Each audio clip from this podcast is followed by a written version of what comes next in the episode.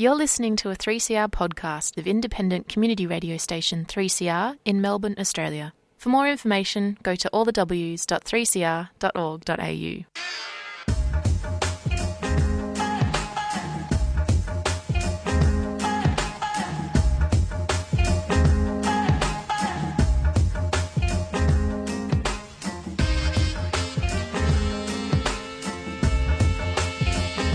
Welcome to Unemployed Workers Fight Back. Back. Join your hosts Anne And Kevin, that's me, the second and fourth Friday of each month on the Sewer Show. between 5.30 and 6.30pm. Here on 3CR Community Radio. Radio. This is a show where we explore macroeconomic solutions. For the unemployed and underemployed. Everyone in our community has value.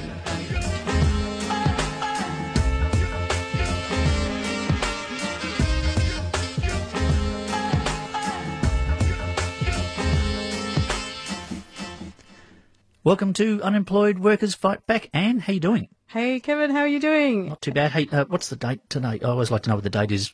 Uh, this, this is my this is my calendar. The show. Dates are not my strong point, Kevin. I think it's Friday the 12th, Friday the 12th of November. Yesterday was Remembrance Day. We remember when, um, it's a very important day. We remember when Gough Whitlam was sacked on this day back in 1975. It's a, a, tra- a tragedy that still enrages me 11th and many others. Mm, Yes. Yeah, and hello to Larry and Larissa, who, wherever you're joining us from, thanks for hanging out with us for the next hour. Yeah, it's good to have some listeners. Now, um, this week, Anne, uh, we are going to talk about this in our last show, um, but we, we just weren't Hmm. just prepared about it. time. And uh, uh, but Pru Goward, um, the uh, a minister, she was a, a- a state minister for in New South Wales. Yes, a conservative. Pru's liberal. come to our attention.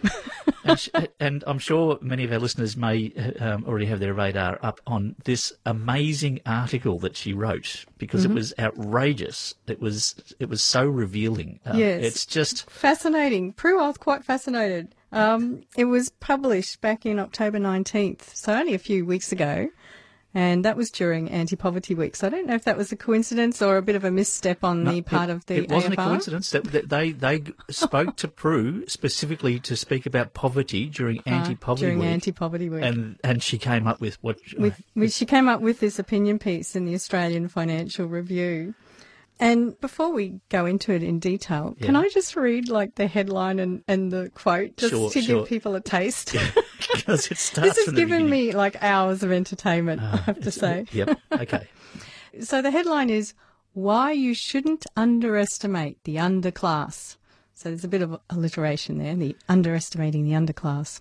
And then I don't know if it would have been the editor of the Financial Review or Pru herself who thought it was worth highlighting this part of the article. So the subheading is They Are Damaged, Lacking in Trust and Discipline, and Highly Self Interested.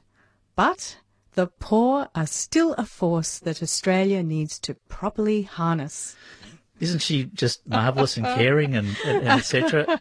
Look, it's it's too much for me, Anne. I, I, I already need to have a break. This is doing my head in. We're, we're going to start with a song. Normally I play um, current uh, local stuff, but I've had a bit of a, a uh, nostalgic week and I've, I've found some stuff from from uh, from the archives. Uh, X-Ray Spex, which is a band that more people should know about, um, and they don't, but they're actually hard, quite hard to find. And I picked up an X-Ray Spex CD this week, mm-hmm.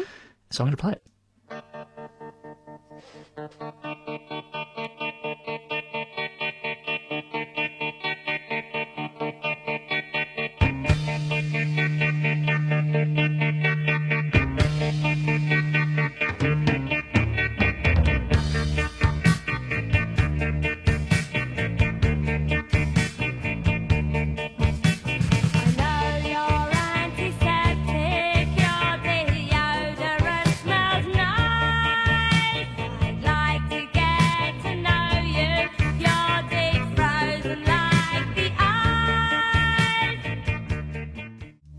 Ice. 3CR, here to stay. So that Anne was the magnificent Poly Styrene fronting X-Ray Spex, and I think that she is the most authentic punk voice that was ever that ever sang. What era are we talking on? That's 1976. That's Okay. like this is really um, uh, early punk, and she was even shunned by the other punks that, because she was a girl, right? But, Right, But right. Um, she's magnificent. I would encourage everybody to follow up X-Ray Spex, except you can't find them on Spotify. They've got one live album on there, and that's it.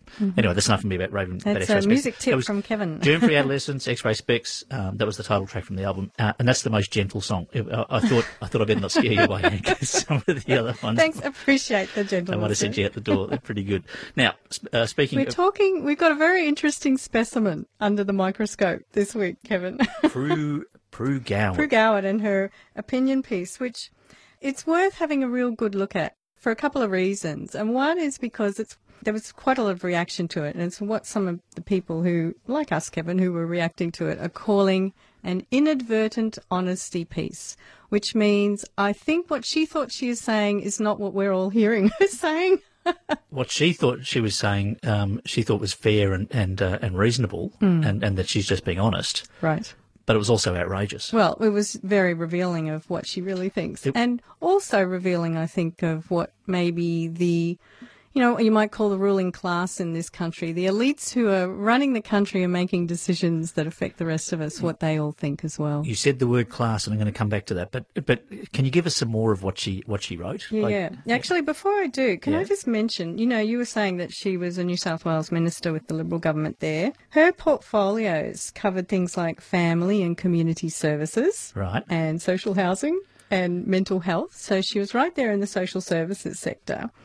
And before and after having this little stint in politics, she was she's a journalist and a lecturer, and she's returned, I think, to Western Sydney University, where she is get this a professor of social interventions and policy. At the University of Western Western Sydney. Uh, yeah, and that word interventions makes my skin crawl. If you if, if you've ever heard of anything like the Northern Territory intervention.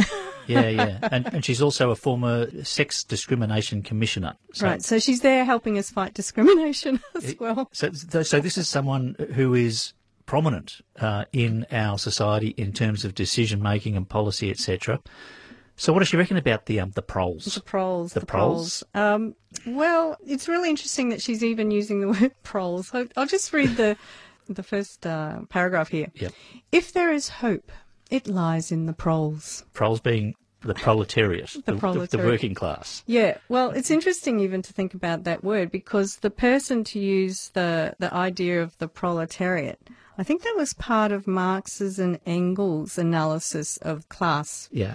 And the proletariat was that group of workers who they could see as potentially would rebel against what was really a brutal economic hierarchy.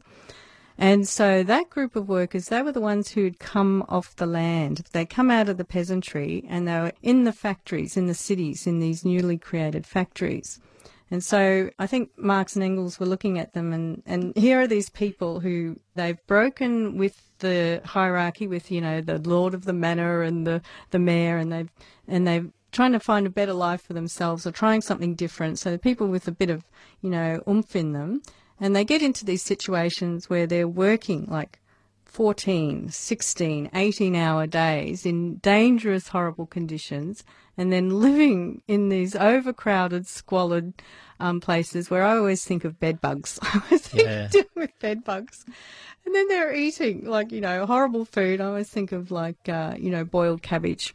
So you get home at midnight, you you eat your boiled cabbage, you rock, you know, Fall into your bed, your bed bug ridden bed, and, and have a good night's And then you wake Get- up at 6 a.m. In the your four morning. hours sleep. uh, You know, uh, back in my day, it was a wet paper bag and That's all that sort of that's stuff. Right. So that was the proletariat. Yeah, and, and today's uh, equivalent of that would be uh, what we'd call our essential workers. You're talking about your base level workers, people on uh, the basic minimum wage or below, uh, people who are uh, on casual employment and are, are underemployed. Yep. You're talking about you're talking about the honest base level Yeah, workers. and and for Marx and Engels, they were easily organised because they're all under a roof, so you could sort of get them together and get them to rebel. So anyway, then George Orwell comes along, who ta- I'm referring to, and George Orwell writes this book um, called 1984, and I guess a lot of people would have heard the, of the movie. And in this book, he is describing the conditions of what he calls the proles, which it comes from this word proletariat. And Kevin, I kind of always assumed that 1984 was a satire. Right. and it's a satire of like the Stalinist view of the populace, of the proles.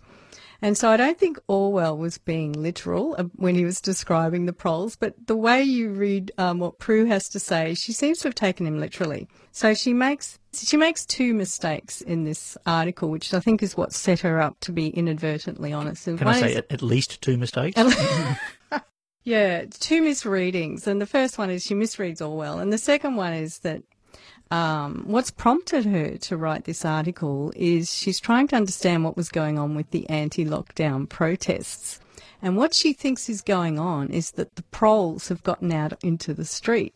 And the problem for her, this is me reading between the lines, and you might disagree with it, but she's trying to understand why does she actually agree with the riffraff that are out on the street? Because they're all protesting lockdowns and um, running around Melbourne and Sydney and other places, um, shouting out freedom, freedom. Yep. As uh, someone who comes out of the right wing as well, I think Pru probably thinks that um, the lockdowns went on for too long and that she wants her freedom back.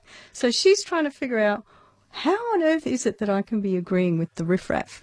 She she describes the proles. Um, she typifies them as the Freedom March, the libertarians who are storming the bridge uh, and uh, and taking over the, the shrine. She really she draws a, a direct connection between the libertarian protesters who she regards as the proles. Mm-hmm. So she's saying that these unwashed, uh, uh, unintelligent, uh, uneducated um, are the same ones who are taking over the Westgate Bridge and taking over the shrine, etc. That's which the mistake she makes. I found that really offensive. Yeah, I just, I just sort of thought, and this is all part of the, the confusion of this, um, this libertarian movement uh, moving into unions and workers and really confusing the um, the dialogue. You know, I mm. found myself for the first time in my life, Anne, mm. saying those protesters should be locked up and the key should be thrown away.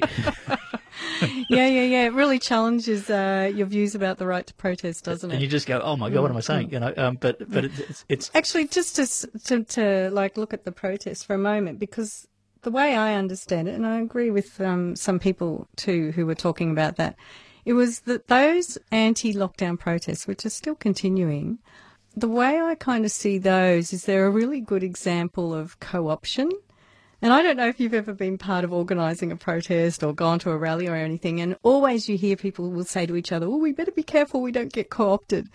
And I used to look at them and go, I don't know what you're talking about. It's not as if I'm going to get out there with a sign and suddenly get brainwashed by somebody. Yeah. But the Melbourne protest, particularly, there was actually real construction workers that may or may not have been part of the CFMEU they were actually started a protest because they didn't like a few things about the uh, lockdown restrictions, including that I think they were losing some of their indoor space to have breaks, which would be a very sensitive point for the construction industry. Like that would be a hard one, right, to be able to not have to sit out in the elements. To they, they don't like giving ground to the unions, and for good reason. Uh, yeah, because yeah. So there was a legitimate protest going on, and then they got joined by the anti-vaxxers. so this is what co-option looks like. The anti-vaxxers come out because they have an anti-government agenda as well, and so they kind of swell the numbers there.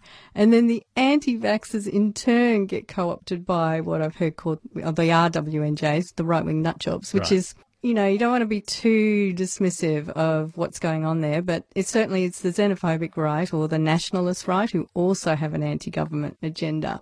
So that's what we saw going on. The numbers got bigger and bigger because there was a bit of this co-opting going on, which Pru completely doesn't recognise. What she thinks is going on she talks about the proles as um, they they reject the rules and live by their own. They were to be feared and were, to use my mother's words, not very nice.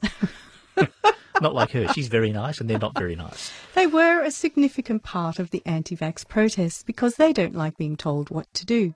And even though many drew their inspirations from spurious websites, they had correctly, here's the really interesting part, yeah. they had correctly identified the freedoms the rest of us had only been too happy to give up. State leaders might have deplored the demonstrations, but they also knew they represented the tip of a sentiment the rest of society keeps hidden from view.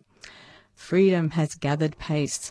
So she's a freedom lover. This word freedom is a bit of rhetoric that's been gathering pace over many decades within what I call the. In fact, Kevin, I'm I've had a lifelong fascination with the right myself. Right. um, going back even to the 1940s and 50s, we've got the economic right. You know, they use the word free, the free market, right? The free marketeers. It's not free. It's very expensive. Depends who's paying, doesn't it?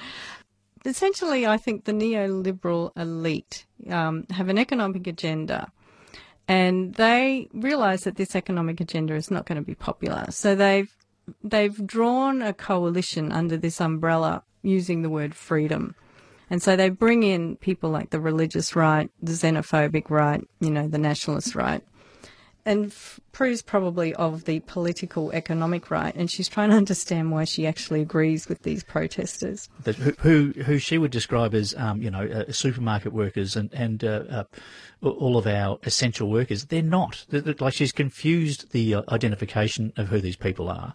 I I think what's happened in the union movement, and um, I have it on good authority that anybody who was in the CFMEU who is a libertarian is a minority, is a, uh, a very much um, they're on they're on the fringes. The uh, unions are about solidarity, not about individualism, uh, and.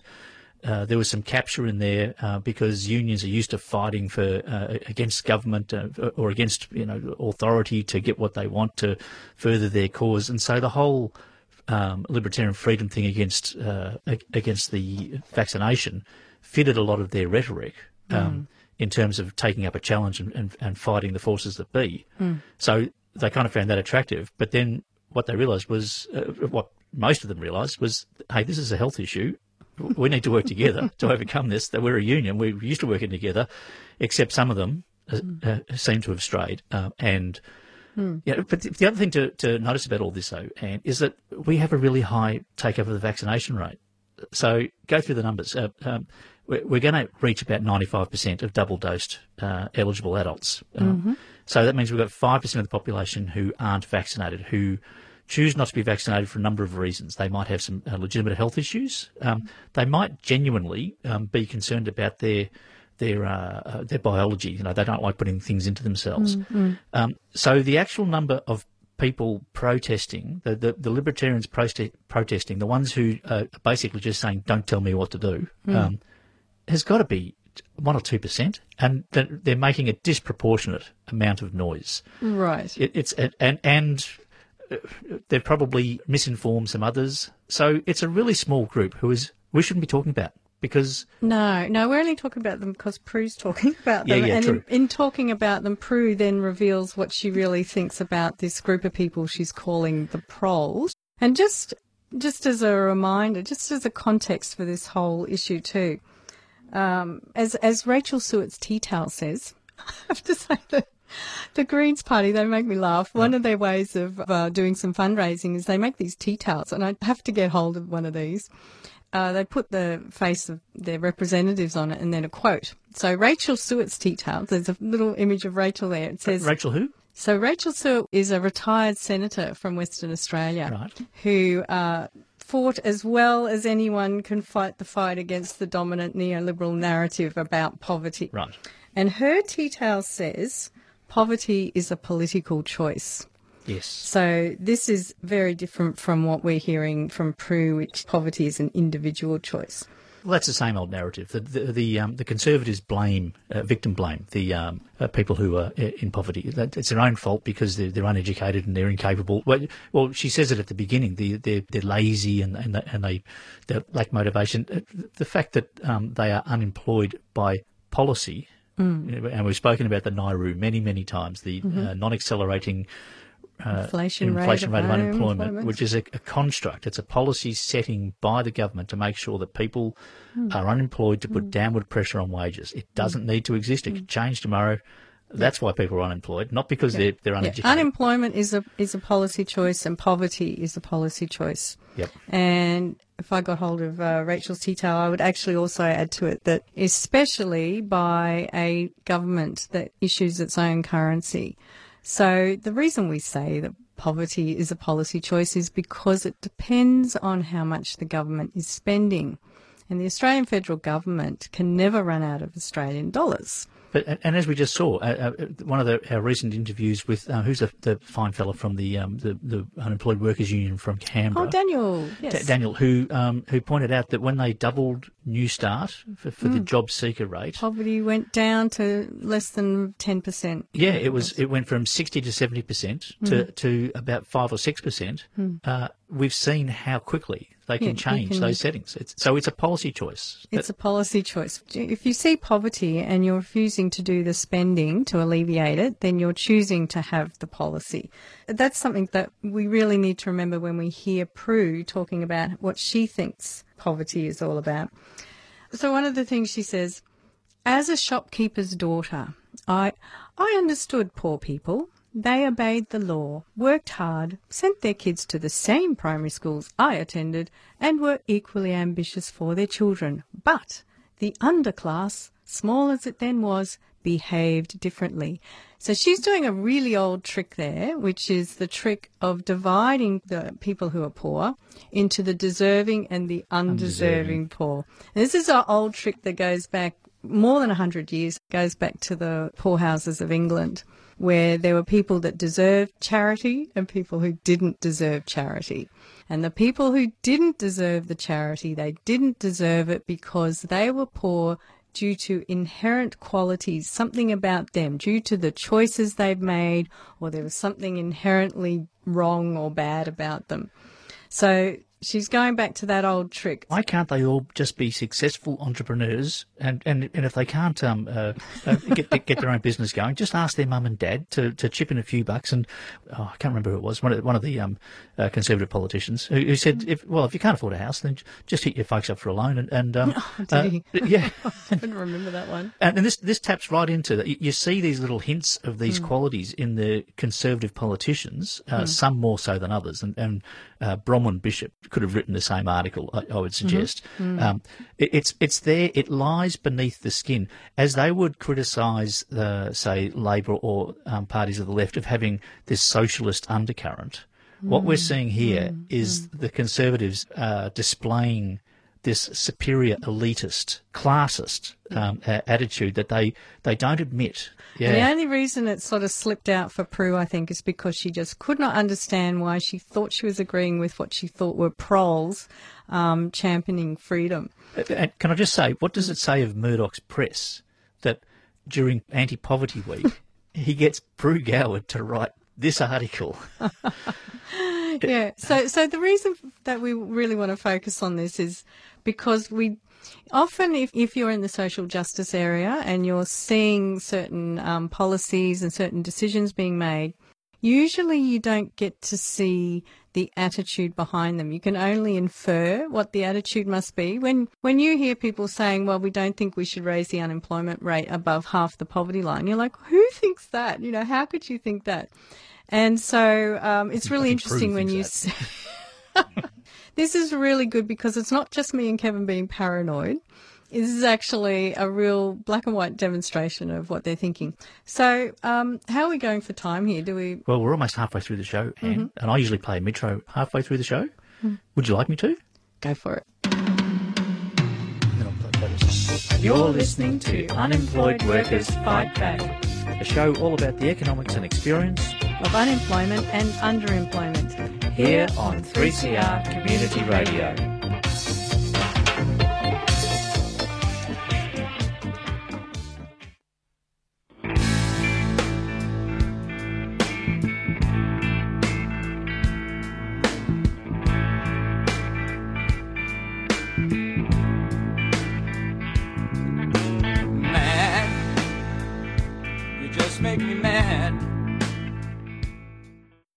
You're listening to 3CR 855 AM on digital and on the internet www.3cr.org.au.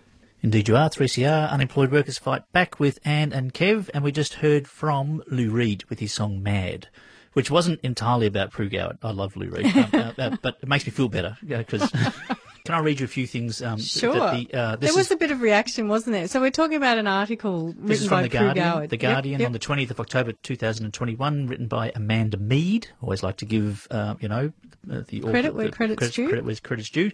Okay, so she says the chief executive of the Australian Council of Social Service, Cassandra Goldie, Mm-hmm. said everyone at her organisation was deeply disturbed by the contempt shown for the people on low incomes in this piece. So they're not very happy. Um, Mm-hmm.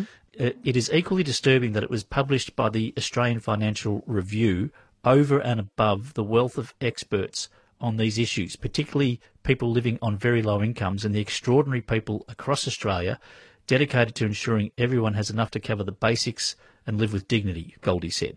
And this is the point. The Australian Financial Review, Murdoch Press, gets Pru Goward to write about Anti-Poverty Week, you know? Uh, and so it says here, this is, after all, Anti-Poverty Week, and numerous experts have sought media coverage on these issues, in, including from the AFR.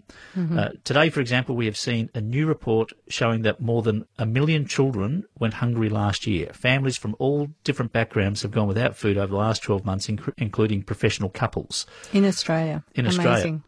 Kristin O'Connell of the Anti Poverty Centre, which represents unemployed Australians living below the poverty line, said there was no excuse for the Australian Financial Review to have published the Goward article. Uh, whether it's opinion or not, it, it is abuse against some of the most vulnerable people in the community, O'Connell said. Our lives are tough enough as it is, and we don't need this piled on top. You know, and, and we just have to remind the, the listeners time and time again these people are living in poverty through policy choice. It's not their own fault. These are policy settings by the government to put downward pressure on wages. Well, if you listen to Pru, apparently since the 1950s, there has been a remarkable growth in the number of proles, and the welfare state is not entirely to blame. Hmm. So that's interesting. That's a, a standard uh, part of the neoliberal thinking, which is the more help you provide people, the more they will want the help, therefore, the more people you will get on social security. What really gets up my goat about uh, the Conservatives is this is straight class, not even class warfare. They, that they are admitting there are classes. You have the proles. She's naming them, the proletariat. Happily throwing that word around which means the whole article. which which means by definition she's the bourgeoisie, right? Mm-hmm. And you have the ruling class and you have the working class. Oh, well, we have to go back to that because she does say, as a shopkeeper's daughter, I understood poor people. But she's moved on beyond that now. Now she, now she's up in the um, uh, up in the bourgeoisie uh, echelon. yeah. She's Well- she's scaled. Of course, the shopkeepers were considered the best example of what was known as the petty bourgeoisie. And they were identified in the Marxist literature, I don't think so much by Marx, as the upper end of the working class who aspired. They were the aspirational, Aspirational class. entrepreneurs, the ones who might be able to crawl out of the gutter. And, Right, right. So, so what really annoys me about this, getting back to the point, is Yeah. that if anybody from the left starts talking about uh, the ruling class, Hmm. the conservatives come out and saying, "Oh, look at these guys! They're talking, Oh, they're talking about class warfare. You know, this is Australia. We're all equal. Everybody has No e- class in Australia. Everybody has equal opportunity. Bullshit. You know. So they will scream blue murder. The, the, um, if you take a class analysis. if you take a class analysis from the left, Mm-hmm. but it's one that they sincerely and intrinsically believe in. They they are classist through and through. Yeah, yeah. Well, Pru has um, yeah, she has a really strange way of talking about Marx as well. Um, You got, your, you got your notes in order there, Anne? no, no, can you hear me shuffling my? I'll, I'll try and I'll try and um, uh, think of something intelligent to say while you're trying to find something. Look, what, what I what I appreciate about this article is just how uh, how open and honest she's been about how she actually thinks. It's one of those rare insights into the conservative elitist mindset um, that fi- finally is kind of honest about how they actually think. You won't hear ScoMo, uh, re- regardless of how dim-witted he is. He understands marketing, and it's always got to be. And he'll, he, won't, he won't put himself up. He won't hold a hose. He won't do a lot of things. Um, but you know, he understands that you need to try and uh, appear as a, a man in the street, the ordinary Right, bloke, right. and He'll the put the hard hat on occasionally. But his policies don't uh, don't support that uh, that premise. That's just a marketing tool. So usually we have to sort of infer from their policies how they think, and thankfully Pru's come out and said it all. In Well, actions speak louder than words, but um, Pru's words um, meet the policy actions of a conservative government. yeah, uh, she does go on to say, government agencies view them with alarm as huge cost centres. They are overrepresented in their use of government crisis services and are always the last to give up smoking, get their shots, and eat two servings of vegetables a day. It is so condescending. It's, it's So just dripping, condescending. isn't it? It's just paints this this ah. it is such a um. It's, it's a cartoon caricature. You, of- you, you, if we wrote it, people wouldn't believe it, would they? no, uh, like uh, when I read it, I thought, is this a joke? Is this is this I thought it was a, a joke. is this sarcastic? yeah, yeah. Uh, is this a sarcastic dig? No, this is what what she thinks. Well, despite the billions of dollars governments invest in changing the lives of proles, their number increases. Their birth rate far outstripped those of professional couples, and they are now a significant potential contributor to our workforce. Except their children languish in the growing number of behavioural support classes in general high schools where they learn little and teachers itch to send them to the local TAFE to do some form of homeschooling and get them off their books. I just want to slap her. That's a really interesting little aside there because she is now regarding the TAFEs there as a sort of holding pen for people who can't go through the education system. What's not being mentioned there is how there's been this attack, which is part of the, the neoliberal attack for decades now, on the vocational education sector. So there's been this decimation of the TAFE sector, which used to provide a really good, viable pathway into apprenticeships, into the trades. And that's been completely undermined. And now instead we've got this dysfunctional, privatised vocational education sector. Which um, you know, and the, and the reason they've um, uh, they've trashed the vocational sector is because uh, that breeds unions. Uh, workers join unions, and and uh, Good point, We can't have that, and that's why you, you bring in your four, five, seven workers to keep downward pressure on wages and make sure that everything is is uh, fragmented, mm-hmm. so so you don't have an organised labour force. The bottom line problem here with Pru's analysis is I think she's got causality back to front. Absolutely.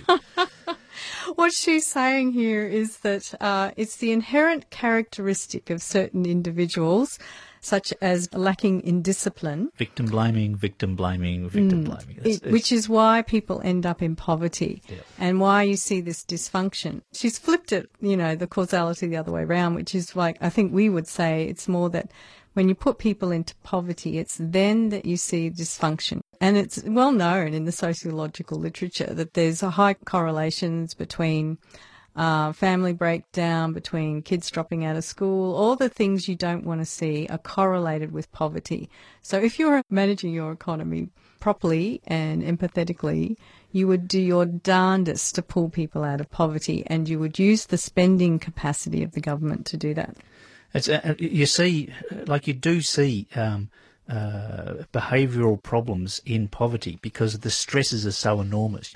These are symptoms of a circumstance that they've been put in because you've got government policies that busted up the unions, that put downward pressure on wages through uh, bringing in imported labour, uh, that shut down the motor industry, which is heavily u- unionised, uh, that bring in uh, ABNs and make people uh, self-employed and entrepreneurial, uh, which means they have to go and get join the gig economy, so they're driving around food or Ubers or whatever, just struggling to get by. And she says, "Oh, oh no, it's just because they they haven't got the right attitude." Or, And you just go, "No, it's because of your bloody policies." You, Yeah, yeah. you- There's a real blindness to the structural causes of um, poverty and insecure work. And then she sort of finishes up here. I love this bit. And yet I like them. it's so condescending. Oh, sorry. I liked I like them because they call us out. They are honestly self-interested and you always know what they think. That, now that's code for saying you don't know what we think because we're duplicitous bastards who, couldn't lie straight in bed. But Well, well, you know what jumped out at me in that was um, the word self-interested. Whenever I hear that word, that is one of the foundation stones. It is like it is hard to really get a hold of how entrenched and how pervasive this is through the whole neoliberal ideology because self-interested is this one quality that they see individuals as possessing. Like the way the neoliberals describe the individual, they've taken one quality from all the qualities that we might have as humans, and they've taken that one quality and said that individuals are self-interested. And so we've seen that now in their economic models. So an economic model is basically just a bunch of mathematical formulas. And the formulas are used to describe something. And what they describe are what they call the rational economic human or the rational economic agent or Homo economicus. I was going to uh, interrupt you and say, but you're talking about the economic rational man, you know, Oh, I and, am. and and and that's what that's what they base it on. They think, oh, well, the one thing which keeps these poor, uneducated, dysfunctional people going is that they're driven by greed, just like us. Well, they think everyone is driven by greed. And she's saying they are being honest about being self interested. as opposed to her lying self. Right, right. So that's why she thinks she's giving them a compliment. this this mythical prole class. She thinks you're, you're yeah. quite like. Uh, look, I know that you're so far down below us there in the gutter, but you're a little bit like us because you too are greedy. It misses out on every other human quality, and, and mm. we've spoken about this before. Mm. When you base an economic system mm. on a basic unit that assumes that people are driven by greed. You end up with people like this in power and, and poverty like we've got. Yeah, It- you wouldn't believe it's only since I've started looking into the economics that I've understood how how much this ideology runs rampant through economics, and it becomes sometimes really obvious. Like, um, for example, if you're walking along the street and you came across somebody who's lying in the gutter bleeding, yeah. they would say that if you stop to help that person and you bandage them up and take them off to hospital or something, they would say that you were acting in your own self interest because the sight of blood distresses you or something. So you're not acting because in the interests of the other person, you're acting in your own self interest. So that's kind of the soft version of self interest, but it gets even harsher. You know, Kevin, I've decided my arch nemesis is James McGill Buchanan, who ah, Yes. He's an economist who started a school of economics called public choice economics. If ever there was an Orwellian term, that would be it. And he features in a book by Nancy MacLean called Democracy in Chains. Which is, if you get a chance to read it, it's it's It's an eye-opener. It's an eye opener. So James McGill Buchanan, he rewrites the Good Samaritan story out of the Bible, in which he says that not only are you acting self-interestedly if you stop and help the person who's bleeding in the street, but you're actually doing them a disservice because you are preventing them from helping themselves. you can see where that's going, right? Yep. So when you apply that to economics and you apply that to public You're making policy, them soft, and they're going to take advantage of you, and you're training you're training them to do that. So you're better off just leaving them You there, should leave them lying in the gutter. so that they can learn some independence. That's right. So when we say uh, there really is a serious intent to dismantle the social safety net, to get rid of everything around social security, including the aged pension, because if you weren't smart enough and had enough forethought to save for your retirement, well, that's just too bad. Just too bad for you. And if you happen to be a, uh, a, a female who has um, come out of the, the wrong side of a relationship and never had any superannuation, well, you should have thought about that. You 40 should have years thought of that, before you 40 got hooked up with that guy, right? Yeah, yeah, yeah. before the before you know superannuation was a policy, and So if you think I'm being a little bit paranoid or overstating the case, you just have to take notice of these moments when the mask slips. Yeah, look, and there, there was um, uh, one of our listeners who's smarter than I will uh, know of this study that they did. They asked people that if they were in a plane crash, would they expect that most people would step over people in need of help to save themselves, uh, or would they help people? And most people said, uh, look, in a situation like that where it's an absolute crisis, most people would save themselves, uh, and um, and that's understandable because you know you're going to die, and so it's like self-preservation. Uh, the actual experience that they have from uh, plane crashes was the complete opposite. Wow. Is that it is intrinsic human nature to help others, and not because um, you want to have some feel-good story to tell your mates when, when the plane crash is over. it's just automatic. It's just we are intrinsically social and we want to help each other, and all of these policies work against that. And and you know what? I think they've been quite successful over the last forty years. They're winning. Unfortunately, they are winning They are at the moment. Anyway, I think we need to have just a bit of a all a bit um, all a bit grim. We need a quick little song. Um, uh, I normally play current music, but um, uh, I, I rediscovered the B52s during the Oh, week. well done. Uh, you, you'll know the B52s. I'll be dancing around the studio Yes, now. but, but this isn't. Uh, it's, not a well-known B, uh, B52 song. So um, so here we go. Uh, Because we're heading into the weekend, and we need to start learning how to enjoy the weekends again because everybody in Melbourne is creeping out of COVID and uh, it's a bit slow. So this is just to help along. You're listening to Unemployed Workers Fight Back here on 3CR Community Radio.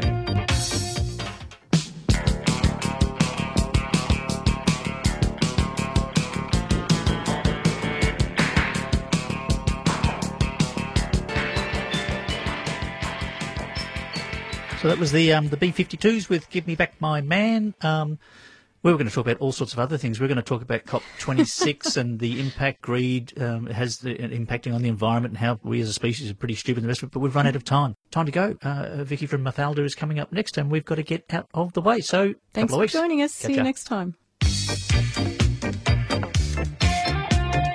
You've been listening to Unemployed Workers Fight Back. Join us the second and fourth Friday of each and every month as part of the Sewer Show on 3CR. Listen to this show as a podcast by going to 3cr.org.au. We thank all our guests, and I thank you, Anne. And I thank you, Kevin. Oh no, the pleasure was all mine. Oh no, Kevin, the pleasure was all mine. You mean all the pleasure was yours? Kevin, I think I took all the pleasure on this one. Well, if you took all the pleasure, that means I, there's no pleasure for me at all. I, Oh. I quite enjoyed myself. So if you've got all the pleasure, that what I had no, I had no pleasure. I think we should share the pleasure. Well, we're going to have to share the pleasure because you know I, I don't mind you having pleasure. That's great. It's good. Have as much pleasure as you like, but don't take all the pleasure. Well, it was very pleasurable, so I'm glad that it was pleasurable for you and it was pleasurable for me.